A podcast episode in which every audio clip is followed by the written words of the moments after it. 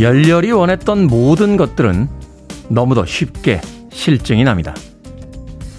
그렇게나 맛있어 보였던 음식도 배가 불러오면 남기고 버려지죠. 맵시를 뽐내던 옷들도 철이 지나고 유행이 지나면 옷장 속에 방치된 채 잊혀집니다. 지금 간절한 것들이 영원히 가지 않는다는 것은 어쩌면 지금 너무 힘든 것들도 영원하지 않다는 뜻일지도 모르겠습니다. D-154일째 김태훈의 프리웨이 시작합니다. 빌보드 키드의 아침 선택 김태훈의 프리웨이 저는 클 태 자 쓰는 테디 김태훈입니다. 자 오늘 첫 곡은 스웨이드의 Beautiful Ones 들으셨습니다. 90년대에 정말 대단했던 모던 락 밴드였죠. 영국 출신의 보컬리스트 브렛 앤더슨의 그 카리스마 넘치는 네, 보이스 칼라와 무대 매너가 굉장히 인상적이었던 그런 팀이었습니다. 옷을 굉장히 잘 입었어요. 예, 80년대에 듀란 듀란이 있다라면 예, 80년대 그 패션의 어떤 아이콘이었다면 90년대는 이제 스웨이드 같은 팀들이 아주 멋진 의상을 예, 선보이기도 했습니다. 스웨이드의 Beautiful Ones 들으셨습니다.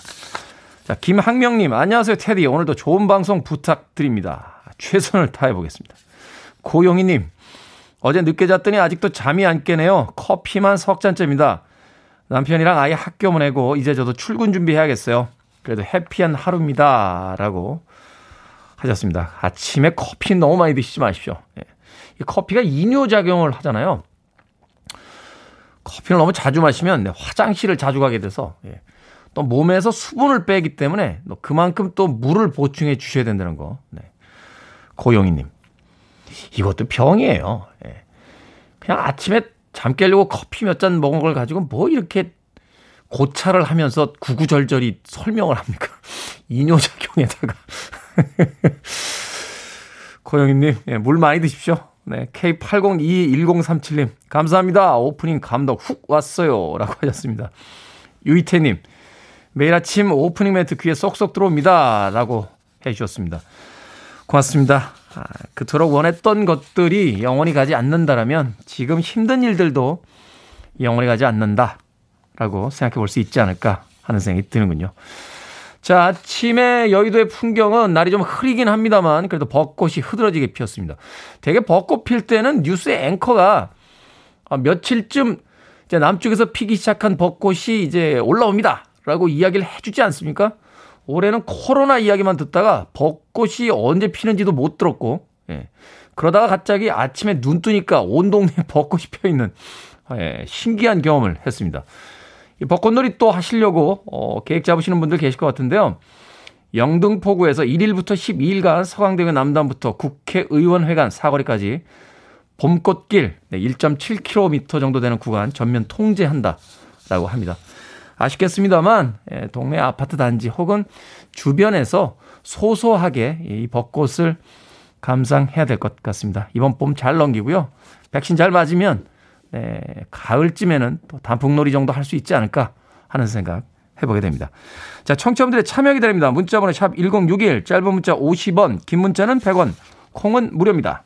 여러분은 지금 KBS 2라디오 김태원의 프리웨이 함께하고 계십니다.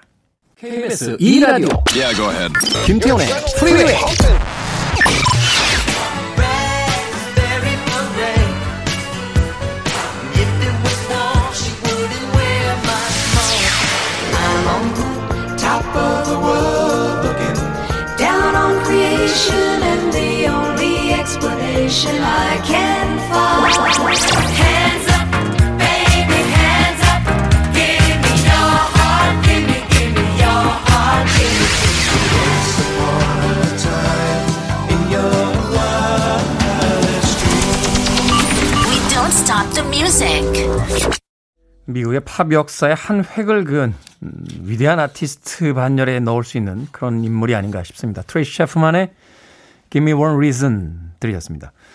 88년에 데뷔 음반을 발표했는데 이 곡은 96년에 나왔던 음, 빌보드의 탑10 히트곡 중에 한 곡이었습니다. 이전까지 흑인들의 음악 세계가 사실은 그러니까 리듬 앤 블루스, 네, R&B죠. R&B, 뭐 소울, 블루스 이런 쪽에 좀 묶여 있었다면 이 트레이시 채프먼은 이제 포크록적인 뉘앙스를 가지고 와서 80년대 레이건 행정부 시절에 예, 미국 사회를 정면으로 응시했던 네, 그런 뮤지션이었습니다. 제 개인적으로 굉장히 좋아하는 뮤지션이고요. 예, 이후에 이제 로린 힐 같은 어, 푸지스의 멤버 또 다른 여성 아티스트가 예, 이런 트레이시 채프먼의 어떤 전통을 이어가기도 했었습니다. 트레이시 체프만의 Give Me One Reason 들이었습니다.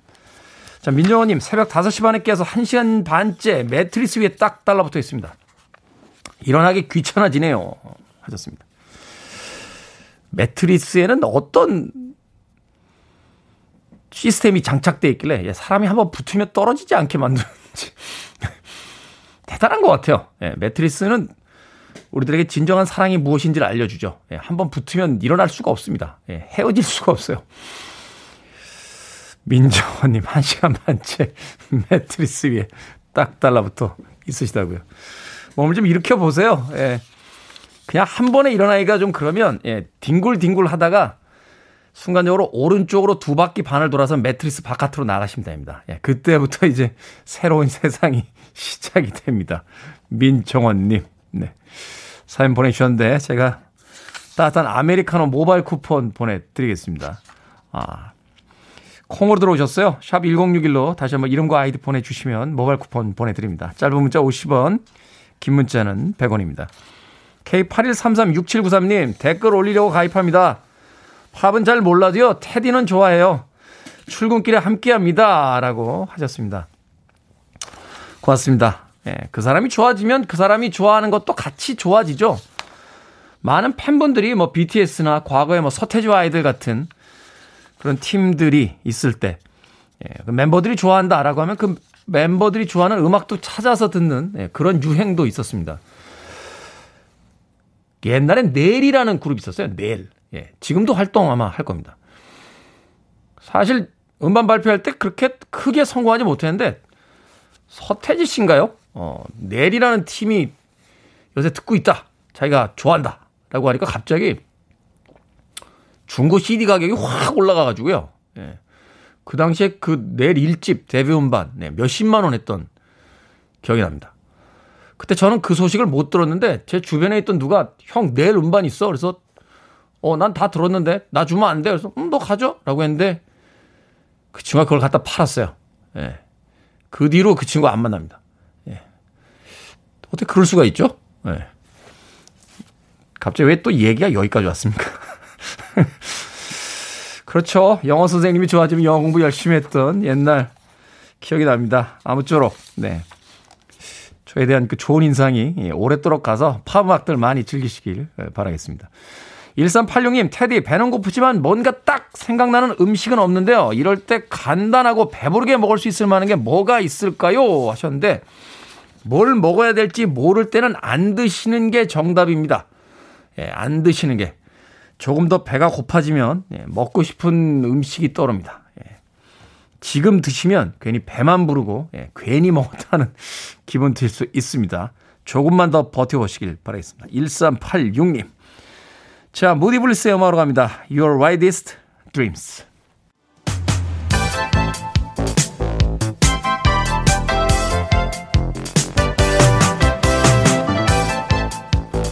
이 시각 뉴스를 깔끔하게 정리해드립니다. 뉴스 브리핑 최영일 시사평론가와 함께합니다. 안녕하세요. 안녕하세요.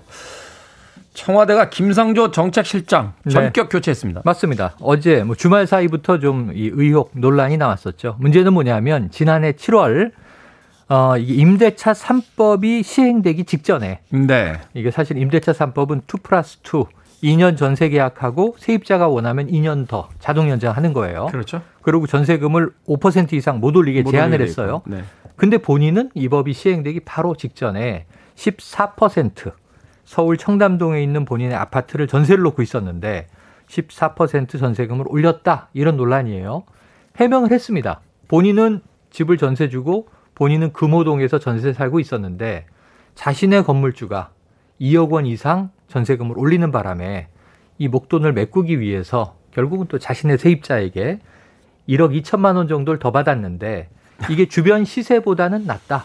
올렸는데도 9억대인데 주변 시세는 12억이었다. 그러니까 그게 비싼 거 아니었다. 이렇게 해명은 했어요. 근데 문제는 뭐냐면 나 보도가 또 됐어요. 이 부부의 명의로 14억 원의 예금이 있었다. 그러니까 이 전세금이 2억 올랐다고 그 돈을 못 내서 자신의 세입자에게 도미노 게임이죠. 이렇게 갔어야 했느냐. 예금은 뭐하러 10억이 넘는 예금이 있었는데 안 썼느냐. 이런 이제 비판이 일자 청와대가 어제 전격 경질했습니다. 김상조 정책실장 뭐 부동산 정책을 이제 뭐 필두로 국정 정책을 총괄하는 입장인데 대통령의 최측근이죠. 바로 이 직을 내려놨고요. 이호승 경제수석이 어제부로 청와대 정책실장으로 취임을 했습니다. 예, 조상님들이 무슨 일이 있을 때는 가끈이나 신발끈도 고쳐매지 말라고 네, 했는데 네. 한 나라의 경제 정책을 총괄하는 위치에 있던 네. 인물이 그 정책 시행 직전에 네.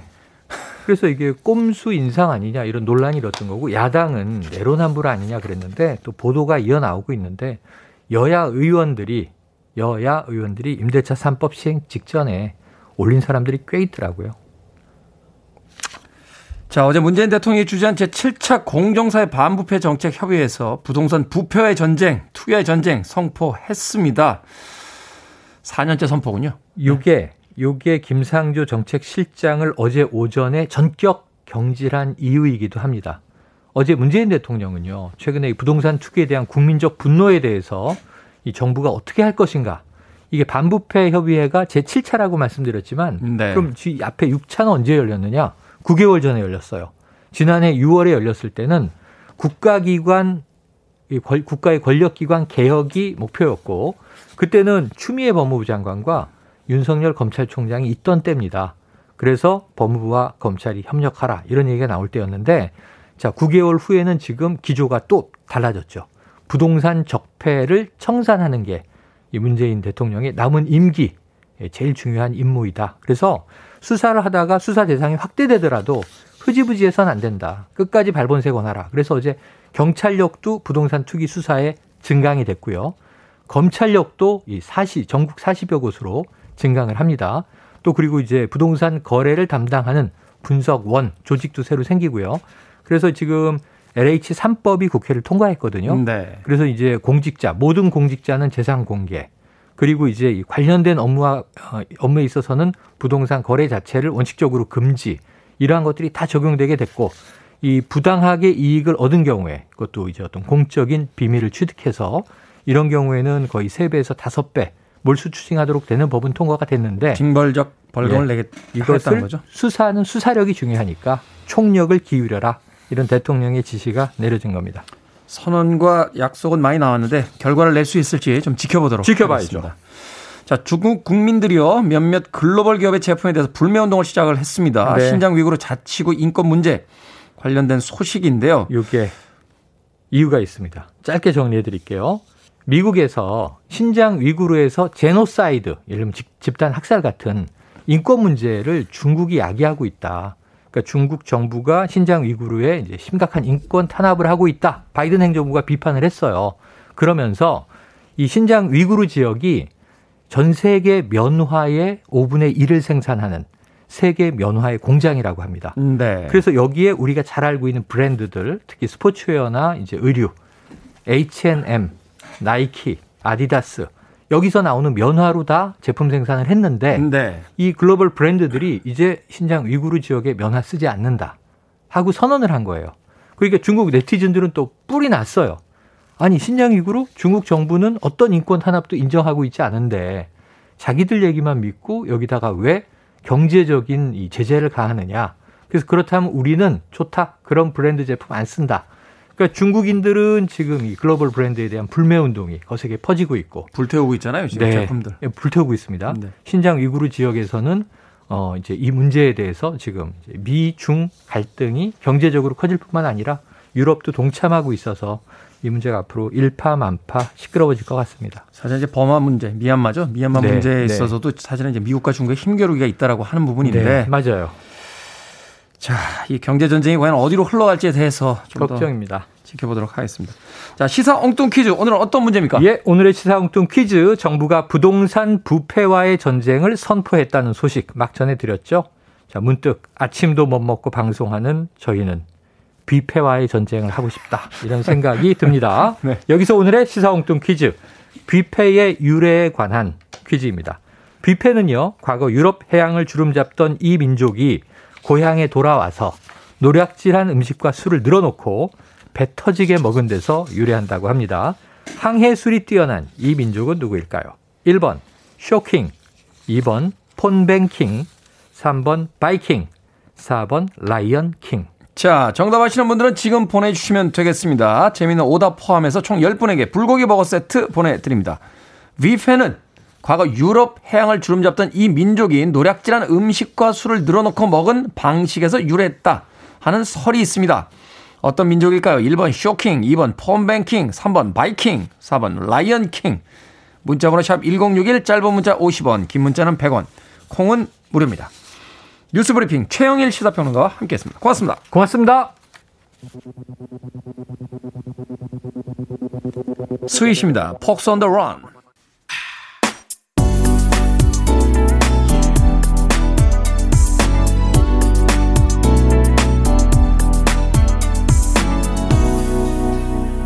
김태훈의 프리웨이 노래 참 잘하죠. 캐나다 출신의 디바죠, 디바. 셀린 디온의 It's All Coming Back to Me Now 들으셨습니다. 근데 이런 음악이 들리는 나이가 따로 있는 것 같아요. 어, 예전에 남자친구에게 차이는 열흘 만에 차이는 방법? 뭐 그런 영화에서 보니까요. 그 잡지사의 칼럼니스트인데 예, 어떻게 하면 이제 남자에게 차이는가 이거를 이제 칼럼으로 쓰기 위해서 의도적으로 어떤 남자에게 접근합니다. 근데 이 남자가 자기를 너무 좋아하는 거예요. 그래서 차이기 위해서 쓰는 방법 중에 하나가 남자친구가 이제 그 NBA 농구 티켓을 가져와요. 야, NBA 농구 보러 가자. 근데 이 여자가 자기는 다른 걸 보고 싶다고. 그러면서 셀르니 디옹 콘서트에 데려갑니다. 남자, 남자는 약간 황당한 표정으로 예, 콘서트장에서 약간 그 멍한 표정으로 나오죠. 예. 젊을 때는 들리지가 않는 음악인 거예요. 어, 어떻게 NBA 경기를 놔두고 셀린 디온 콘서트를 갈 수 있니? 막 이런 표정으로 나오는데 그 영화 속의 그 장면이 굉장히 아, 웃음이 터졌던 그런 기억이 있습니다. 셀린 디온의 It's All Coming Back to Me Now 들으셨습니다. 자, 오늘의 시사 엉뚱 퀴즈. 각자 먹을 음식을 덜어먹는 뷔페는 이들의 식사 방식에서 유래됐다는 설이 있습니다. 이들은 누구일까요? 정답은 3번 바이킹이었습니다. 9007님, 트위스트 킹. 네. 예전에 트위스트 킴이라는 배우 계셨죠? 예. 맨발의 청춘에 나왔던 분이셨는데. 이 트위스트 춤을 정말 잘 추셔서 자신의 평생 예명이 트위스트 킴이 되신 분이 계셨습니다. 예. 춤추고 싶네요. 오랜만에. 땅땅땅 다다다다다당. 네. 9007님. 자, 권혜정님 drinking이요. 저 어제 술 drinking하고 테디 방송 듣고 있습니다. 음주 청취 중이시군요. 네, 빨리 술 깨시길 바라겠습니다. 정중권님, 3번 바이킹입니다. 놀이동산 바이킹 타는 거 엄청 좋아합니다. 참고로 저는 60대입니다. 라고 하셨습니다. 네. 예전에 어떤 과학지의 조사에 따르면요. 바이킹을 탈 때 중간이 아니라 끝쪽에 타면 다이어트 효과가 훨씬 올라간대요. 예. 그런 거 연구하시는 분들이 있습니다. 그 이그 노벨상인가요? 이상한 거 연구하시는 분들에게 주는 상. 놀이동산 연구가 굉장히 많았는데 제가 찾아봤더니 그 2018년인가요? 롤러코스터를 타면 신장에서 담석이 빠진다 하는 연구를 또 하셨어요. 이분들은 연구를 목적으로 해서 계속 놀이동산에 가시는 분들 같아요. 바이킹 기왕 타실 거면 네, 끝쪽으로 타시면은 가운데 타시는 것보다 예, 다이어트 효과가 더 있다라고 하니까 예, 한번 참고하시길 바라겠습니다. 자, 제가 소개해드린 분들 포함해서 오늘 재미있는 오답자들까지 총 10분에게 불고기 버거 세트 보내드리겠습니다. 당첨자 명단은 방송이 끝난 후에 김태훈의 프리웨이 홈페이지에서 확인할 수 있습니다. 그리고 콩으로 당첨이 되신 분들은요, 방송 중에 이름과 아이디 다시 한번 문자로 보내주시면 저희가 모바일 쿠폰 보내드립니다. 문자번호 샵 1061, 짧은 문자 50원, 긴 문자는 100원입니다. 자, 박은영님, 오늘 테디 코디 몇, 몇만 점이라고 쓴 거예요? 500만 점 드리겠습니다. 멋있어요. 라고 하셨습니다. 감사합니다. 자, 음악 듣습니다. 고승현 씨의 신청곡 프린스 Raspberry Beret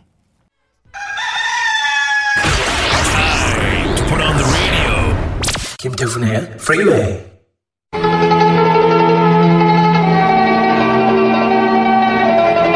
어린이 여러분, 이제 잠자리에 들 시간입니다. 내일을 위해 일찍 자고 일찍 일어나는 건강한 어린이가 됩시다.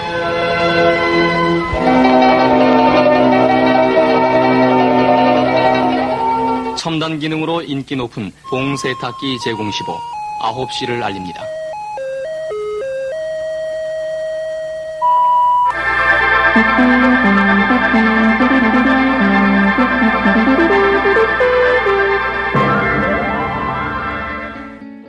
생각을 여는 소리 Sound of Day. 과거 9시 뉴스를 시작하기 전에 어린이들에게 이제 잘 시간이라고 알려주던 안내 멘트 들려드렸습니다. 저 당시 캠페인 때문이었는지는 몰라도요. 생활 계획표를 그릴 때 취침 시간을 늘 9시로 정했던 기억이 납니다.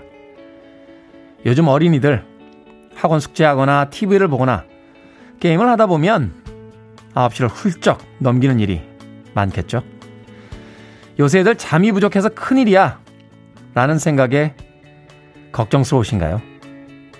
그런데요, 지금 잠을 깨려고 커피 한 잔을 앞에 두고 하품하느라 찔끔 나온 눈물을 닦고 계신 분들도 굉장히 많으실 것 같습니다.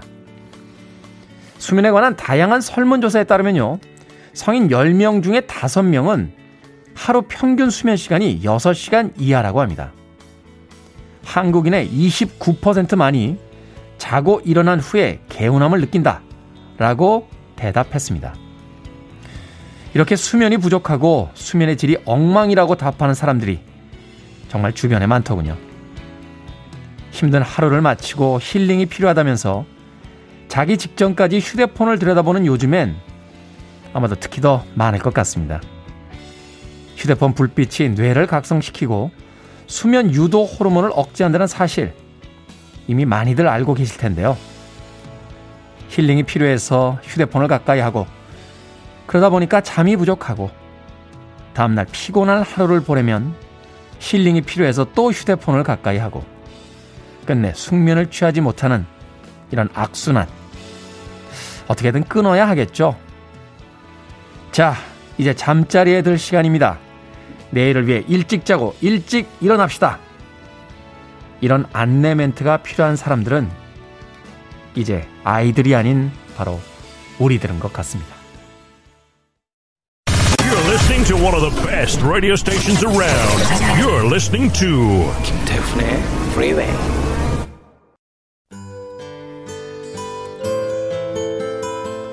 빌보드 키드의 아침 선택 KBS 2라디오 김태훈의 프리웨이 함께하고 계십니다. 1337님 실시간 처음 봅니다. 테디 멋지세요. 어떻게 하죠? 어떻게 안 하셔도 됩니다. 그냥 들어주시면 되겠습니다. 9007님의 신청곡 1부 끝곡입니다. 리타 쿨리지 We are all alone 2부에서 뵙겠습니다.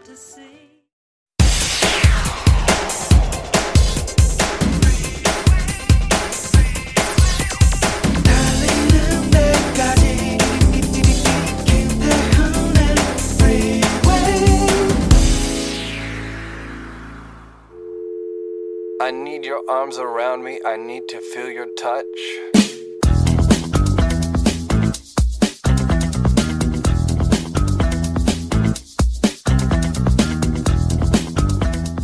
실손 의료보험 청구 서류 안내 1. 자부담 10만원 이상 시 진단명과 진단 코드가 기재된 진단서, 진료 확인서, 통원 확인서, 의사 소견서 중 택 1. 2. 자부담 10만원 미만 시 진단 코드 확인이 가능한 처방전, 응급실 내원 기록지, 초진 차트 기록지 중 택 1. 3. 통원 일자별 진료비 영수증. 4. 수령인 신분증. 5. 사고 공제금 청구서와 개인 신용정보 제공 동의서.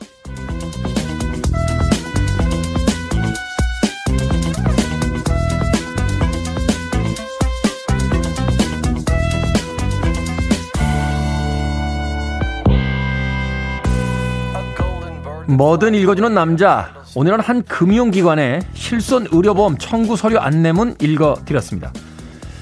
제가 읽긴 했습니다만 정확히 뭘 가져오라는 건지 쉽게 이해가 되진 않습니다. 이렇게 복잡하고 귀찮은 과정 때문에요. 보험금 청구를 포기하는 분들이 꽤 많다라고 합니다. 보험사마다 요구하는 서류가 다 다르고요. 종류에 따라 몇만 원까지 발급 비용이 드는 경우도 있어서 배보다 배꼽이 더 큰 경우가 생긴다는 거죠.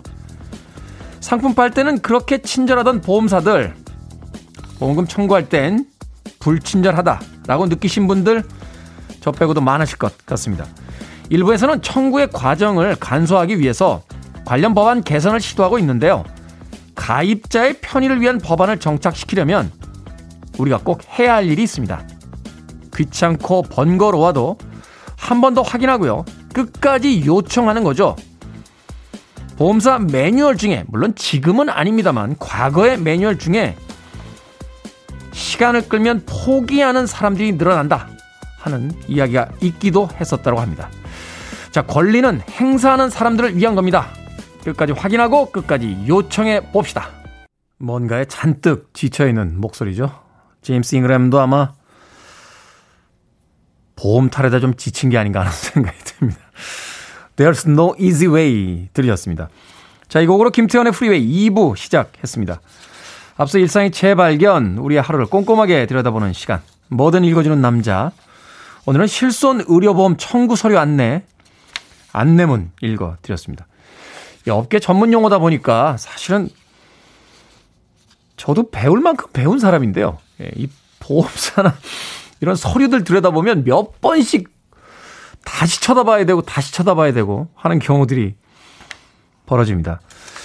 물론 모든 보험사가 다 그런 것은 아니겠습니다만 음, 보험 가입을 어, 안내할 때와 그 보험금을 지불할 때의 태도가 아, 다르다 하는 것은 참 오래전부터 나왔던 음, 그런 이야기가 아닌가 하는 생각이 듭니다. 예전에요, 어, 그 보험사에 계셨던 분의 아, 이야기를 들었는데, 그 미국 쪽에서 나온 통계로 제가 기억을 합니다. 보험사에다가 보험금 청구를 할 때요, 그 텔레마케터 혹은 그 상담원들이 아, 그런 사연이라면 조금 보험금 지급이 어려울 수 있습니다. 라고 부정적인 이야기를 처음 시작을 하면 보험금을 청구하는 사람들의 퍼센테이지가 뚝 떨어진대요. 그래서 그것을 사실은 어떤 영업의 전략으로서 사용했던 우리나라 말고요. 예, 외국의 보험사들도 있었다 하는 이야기를 들은 기억이 납니다. 그러니까 우리의 권리가 있다라면 조금 귀찮고 번거롭더라도 예, 끝까지 그것을 좀 요구하는 것도 이 불편한 상황을 좀 고치는데 도움이 되지 않을까 하는 생각이 들었습니다. 자, 뭐든 읽어주는 남자, 여러분 주변에 의미 있는 문구라면 뭐든지 읽어드립니다. 포털 사이트에 김태훈의 프리웨이 검색하고 들어오셔서요. 청취자 참여라고 쓰여진 부분 누르시면 게시판이 있습니다. 자, 홈페이지 게시판 이용하셔도 되고요. 말머리 뭐든 달아서 문자로도 참여 가능합니다. 문자 번호는 샵 1061, 짧은 문자는 50원, 긴 문자는 100원, 콩은 무료입니다. 채택되신 분께는 촉촉한 카스테라와 라떼 두 잔 모바일 쿠폰 보내드리겠습니다. want it. I need it. I'm desperate for it. Okay, let's do it. 김태훈의 Freeway. 3A 스페셜의 Back Where You Belong에 이어진 릭 스프링필드 Love Somebody까지 두 곡 들으셨습니다. 네, 38이죠? 38. 네, 3A션. 38 스페셜 Back Where You Belong 그리고 릭 스프링필드 Love Somebody 두 곡 들으셨습니다. 2363님, 좋은 아침입니다. 남편이 어제 술을 마신지라 제가 오늘 회사 앞까지 데려다 주고 왔습니다. 네. 남편분이 술을 드셔서 아내분이 회사까지 데려다 주고 오셨다고. 4302님, 안녕하세요, 태호님. 저는 아침마다 여고에 딸을 내려주고 남고에 아들을 내려주고 제 직장으로 출근하는 워킹맘입니다. 하셨습니다. 그러니까 2363님은 남편을 데려다 주고 오셨고요. 4302님은 딸과 아들을 데려다 주고 오셨습니다. 이제 3단 논법에 의하면 예, 남편은 아들하고 딸하고 똑같다. 네, 이런, 이런, 이런 이제 논법. 이게 3단 논법 맞나요? 아닌 것 같은데, 약간. 네. 아무튼, 아침 시간에 바쁘신 아내분들, 네, 직장도 다니셔야 되고 집안일도 하셔야 되는데 아이들 데려다 주는 것도 못 알아서 남편분들까지 데려다 주고 계십니다. 인류 평화와 조국의 발전은 다 여러분들 덕입니다. 2363님, 4302님. 따뜻한 아메리카노 모바일 쿠폰 보내드리겠습니다. 커피 한 잔 드시면서 아침에 모처럼 찾아온 지금부터의 여유 조금 즐기시길 바라겠습니다. 1031님. 둘째 알람이 세 번째 울리고 있어요. 어제 자기 전에 일어나지도 않으면서 알람을 왜 맞추냐라고 했더니 알람은 깨기 위한 게 아니고요. 곧 일어나야 한다는 것을 알기 위한 거라고 이야기하더군요. 신박한데요? 네, 1031님. 이 둘째, 예. 공부하라고 잔소리 안 하셔도 될 것 같습니다. 이 정도의 어떤 자기 세계가 있으면 아, 반드시 성공합니다. 저도 어린 시절에요. 어, 공부 열심히 하려고 새벽에 한번 일어난 적이 있어요. 오늘부터 새벽 공부해야지. 그 잠 깨려고 이렇게 세수를 하는데 거울을 탁 보는 순간 아, 이 정도 인물이면 공부 안 해도 되겠다. 하는 생각이 들어서 다시 잤습니다. 1031님, 네. 우리 담당 PD 어디 갔나? 예. 네. 이런 얘기만 하면 어디로 쓱 하고 사라져요. 1031님, 네. 1031님에게도, 예. 피자 한 판 보내드리겠습니다. 아, 둘째와 함께 피자 한 판 맛있게 드시면서 그래도 조금 더 일찍 일어나 하고, 네. 이야기 하시길 바라겠습니다. 1031님. 8517님, 안녕하세요. 오늘은 아내 최윤정의 생일입니다. 많이 사랑한다고 전해주세요. 하셨습니다. 8517님의 아내 최윤정님, 남편분이 많이 사랑한다라고 전해달라고 하셨습니다. 축하합니다. 자, 0528님과 6220님, 0283님의 신청곡으로 갑니다. 카펜터스, Top of the World.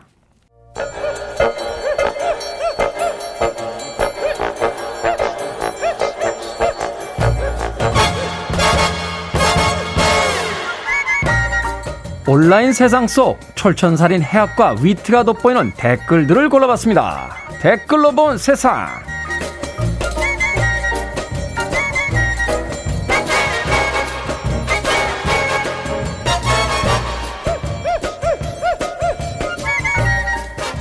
첫 번째 댓글로 본 세상. 부산 사직 야구장에는요, 명물로 자리 잡은 특별한 응원법이 있습니다. 주황색 비닐봉지에 바람을 채워 넣어 머리 위에 쓰는 건데요. 이 모습이 이제는 역사 속으로 사라지게 됐습니다. 부산시가 일회용품 사용 줄이기 종합 대책을 발표하면서 사직 야구장의 비닐봉지 사용을 금지했기 때문인데요. 여기에 달린 댓글들입니다. 호날두님, 신문지로 응원 수술 만들고 봉다리 머리 위에 묶고 사진 찍던 재미가 있었는데 아쉽지만 어쩔 수 없죠. 대호근님, 어머 롯데 팬들 스봉 쓰고 응원한다고 그동안 수고 많으셨어요. 일회용 물품 사용 줄이기 위한 건 이해합니다만 또 하나의 야구장 문화가 사라진다니 조금 아쉽기는 합니다. 그래도 플라스틱 사용은 반드시 줄여야겠죠. 비닐봉지 안 되고요. 빨대 안 돼. 빨대 안 됩니다. 자, 그 와중에 저는 오늘 또 일회용 컵 쓰고 있네요. 나나 잘하자. 나나.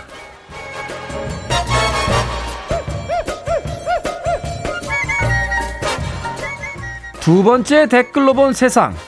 캐나다 오타와시에 사는 여성이 한 살짜리 강아지 클레버와 산책을 나섰습니다.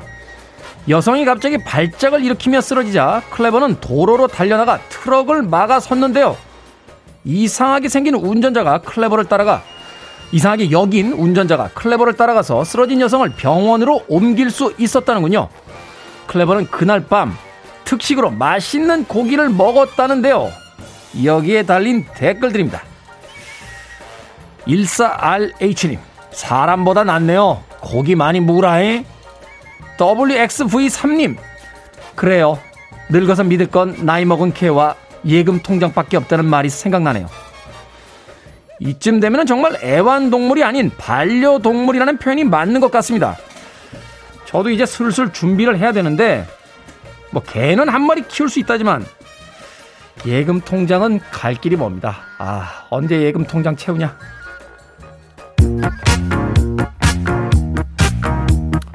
와우 78963님의 신청곡입니다. 오타완의 Hands Up!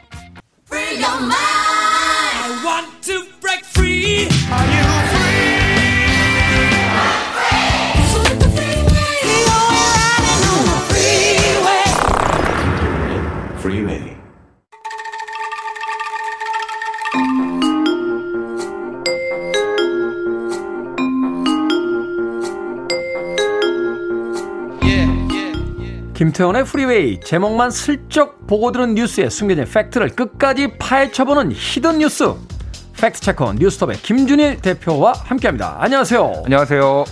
자 다음 주에 재보궐 선거 앞두고 이번 주 금요일 토요일이 사전 투표일이니까 실질적인 선거는 이제 며칠 안 남았다 이렇게 볼 수 있을 것 같은데요.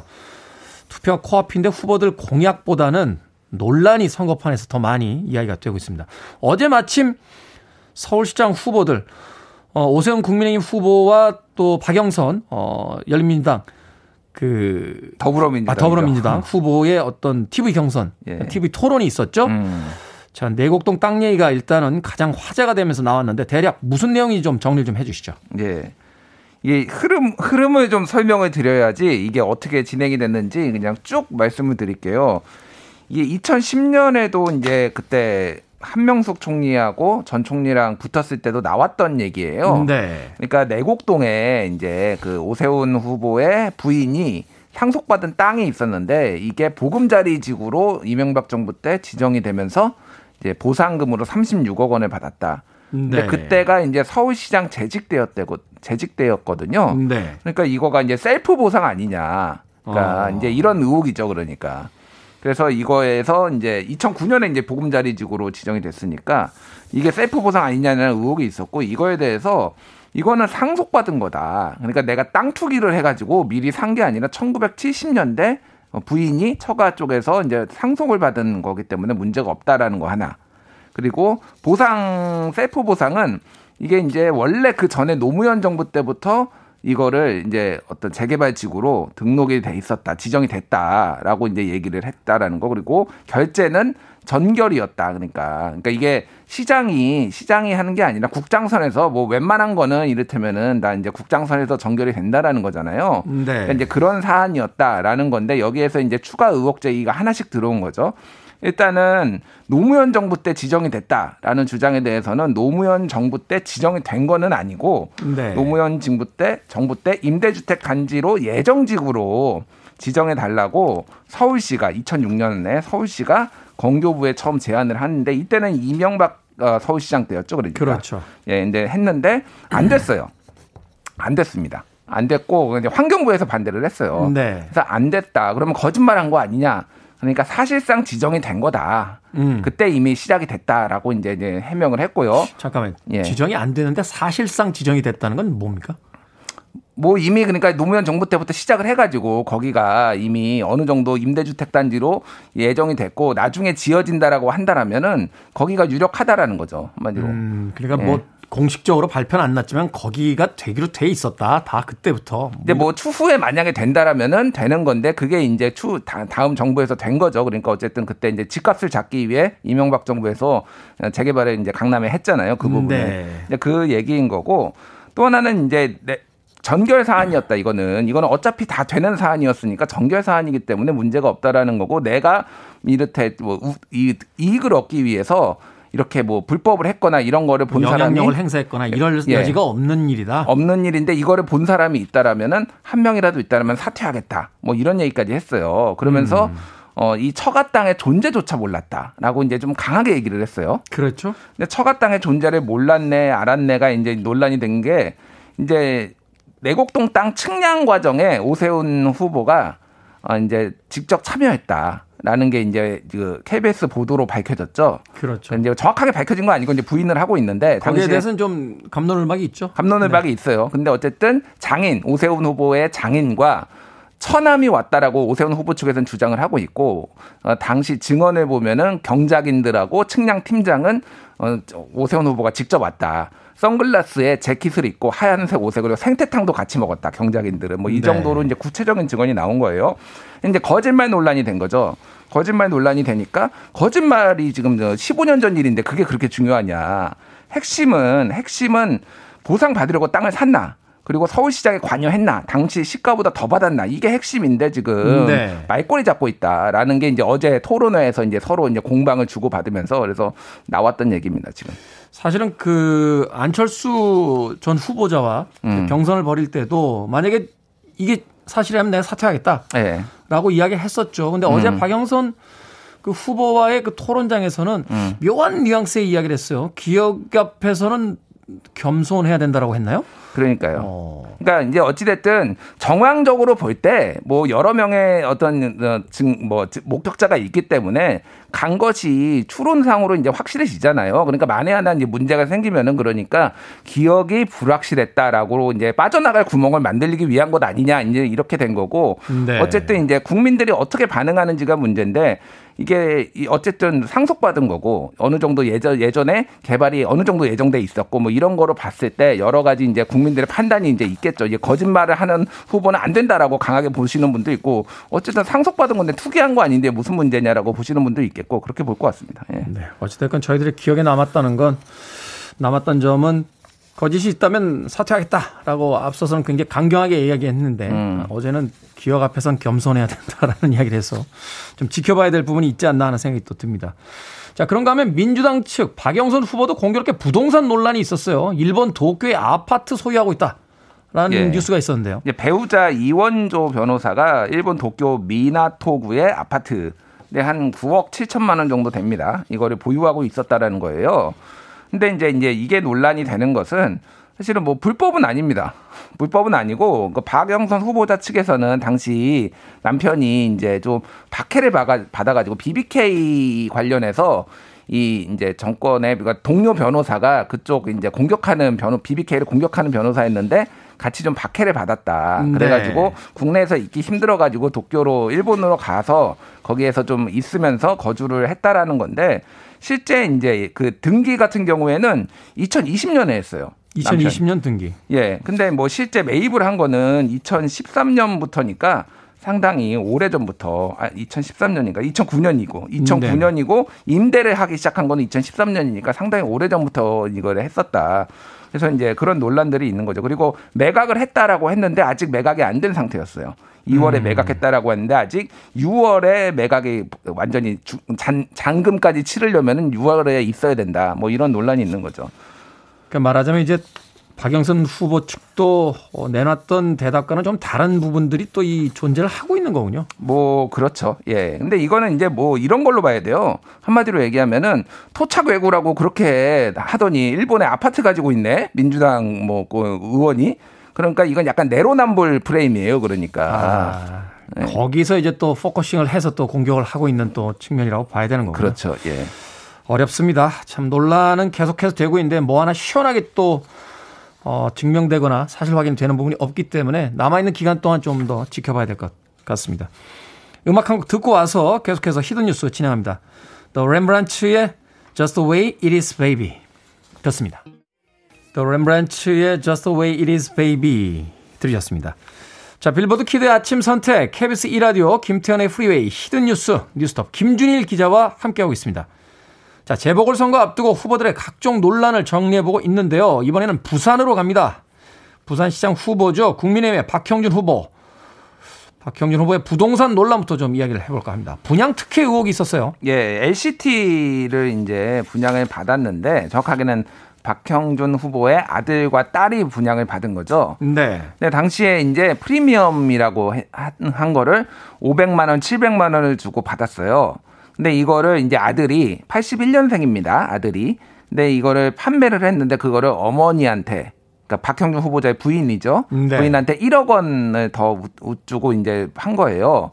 그러니까 이게 지금 어떻게 된 거냐. 그때 당시에 이게 한 20억 원 정도 했거든요. 그러니까 음. 도대에서 돈은 어디서 나서 한 것이며 이렇게 누가 그러면은 500만 원 프리미엄만 받고 처음에 분양권을 넘긴 것이며 막 이제 이런 의혹들이 나왔죠. 그래서 박형준 후보 측은 당시에는 LCT가 막 비리로 엄청 시끄러워가지고 이게 상 안 비쌌다. 어, 분양, 그러니까 프리미엄이 안 비쌌다. 분양권 음, 프리미엄이 네. 안 비쌌다라는 거고 그 이후에 중도금 잔금을 치를 능력이 안 돼가지고 이제 매매를 한 것이다. 근데 살 사람이 없어서 그래서 어 부인이 부인이 이제 매입을 한 것이다 뭐 이렇게 했고요. 그 외에 이제 조형물 LCT 앞에 조형물 뭐 18억 원짜리를 포함해서 11건이 있는데 그 조형물을 이 박형준 후보자의 사촌이었나요? 아마 뭐, 뭐 사촌이 대표고 박형준 후보자의 아들이 거기서 이사로 있는 회사에서 다 여기서 입찰을 해가지고 건설을 했다. 이것도 특혜 아니냐 뭐 이런 거가 있었고요. 또 하나는 이제 부동산과 얽힌 거가 이제 두 개 있는데 네. 기장군에 토지를 이제 한 765제곱미터를 3억 1천만 원의 성관위에 신고를 했는데 건물이 들어서 있는데 이거를 신고를 안 했어요. 그래가지고 이제 선관위에 추가로 이제 신고를 한 것도 있고요. 또 하나는 이제 뭐 건축법을 위반했다. 여기를 소매점으로 등록을 해놨는데 창고로 썼다. 그래서 건축법을 위반을 했다. 그래서 이거는 불법인지 몰랐다. 허물겠다. 뭐 이런 이런 얘기들이 있었죠. 후보로 선거 나오기 전에 미리 조사하시면 자신들이 다 알 수 있는 건데 꼭 이렇게 들춰줘야지만 나중에 그 하겠다. 선거라도 하니까 이런 게 나오는 또 잘 시정이 되는 거 아닌가 이렇게 봅니다. 예. 아, 참, 왜 그런지 모르겠습니다. 아, 한 나라의 어떤 행정을 책임지고 정치를 책임지고 있는 분들인데 이렇게 소소한 음. 어떤 문제들에 대해서 이렇게 디테일들이 없으시고 어, 음. 어떤 경각심이 없으시다라고 한다라면 이왜 자리에 올라갔을 때도 어떤 일들이 벌어질지 참. 자, 그런데요. 이명박 정부 시절에 국정원의 불법 사찰 관련 문건이 공개가 됐었는데 이와 관련해서 또 시민단체 의혹 제기했었죠? 예. 그러니까 박형준 후보가 청와대 홍보기획관 예, 이명박 정부 때 그리고 정무수석으로 재임을 했었는데 그때 이제 국정원이 소위 말해서 민간인 사찰을 한 문건을 청와대 홍보기획관 요청 요청 사항 이렇게 문건에다 기재를 했으니까 이거를 홍보기 박형준 홍보기획관이 이것 좀 해주쇼. 그러니까 국정원이 하고 그다음에 보고를 한 것 아니냐 이제 이런 의혹이 제기가 된 거죠.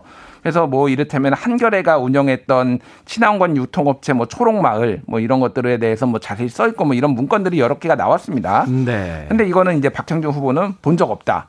라고 주장을 하고 있고 본 적이 없을 수가 없다라는 게 여당의 입장이고 이게 어떻게 여기 이름도 다 적혀 있고 이게 직접 보고가 되는 건데 직보다라는 거예요. 무슨 우편으로 가는 게 아니라 국정원이 직보를 했다 옛날에는. 말하자면 뭐 담당자가 결재판 들고 들어가서 보고를 하거나 예, 예. 그런 거죠. 예, 직접 네네. 뭐 이제 문건을 갖다 주다 이런 건데 어떻게 모를 수가 있느냐. 근데 어쨌든 나는 본 적 없다라고 이제 주장을 하고 있죠. 예전에 그래서 뭐 썰전인가 JTBC에 나와가지고 뭐 이런 거 있으면 사퇴하겠다 뭐 이런 말씀도 하셨어요 예전에 비스무리한 말을 그래서 이것도 이제 사퇴해라 뭐 이런 얘기가 나오고 있는 거죠.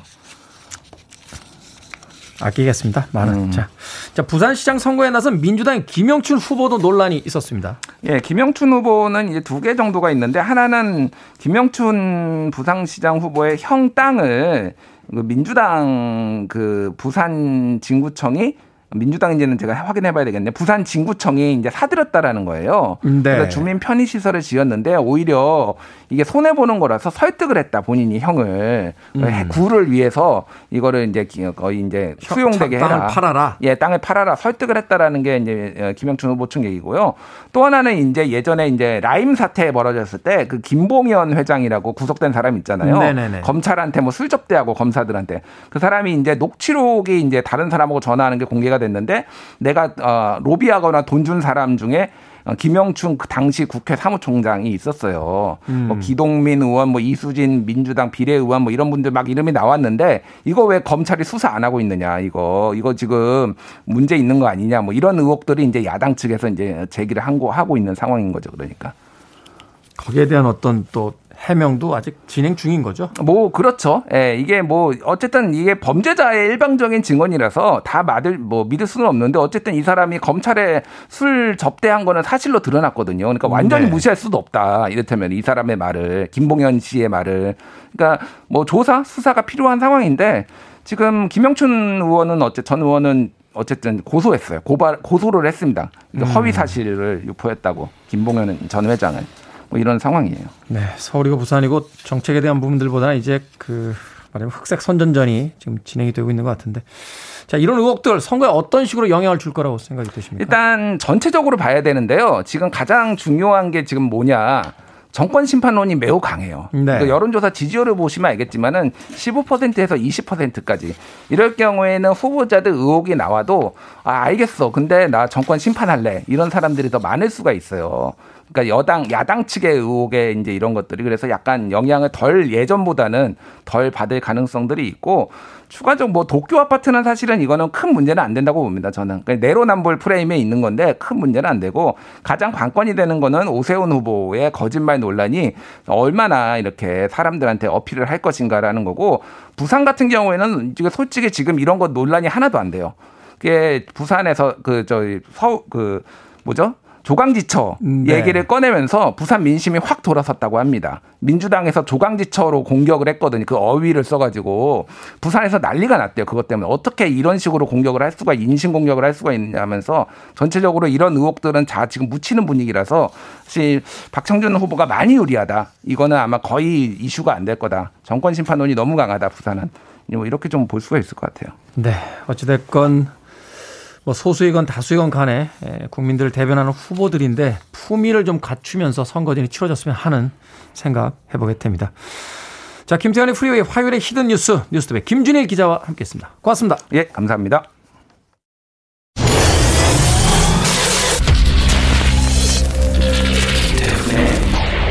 프리웨이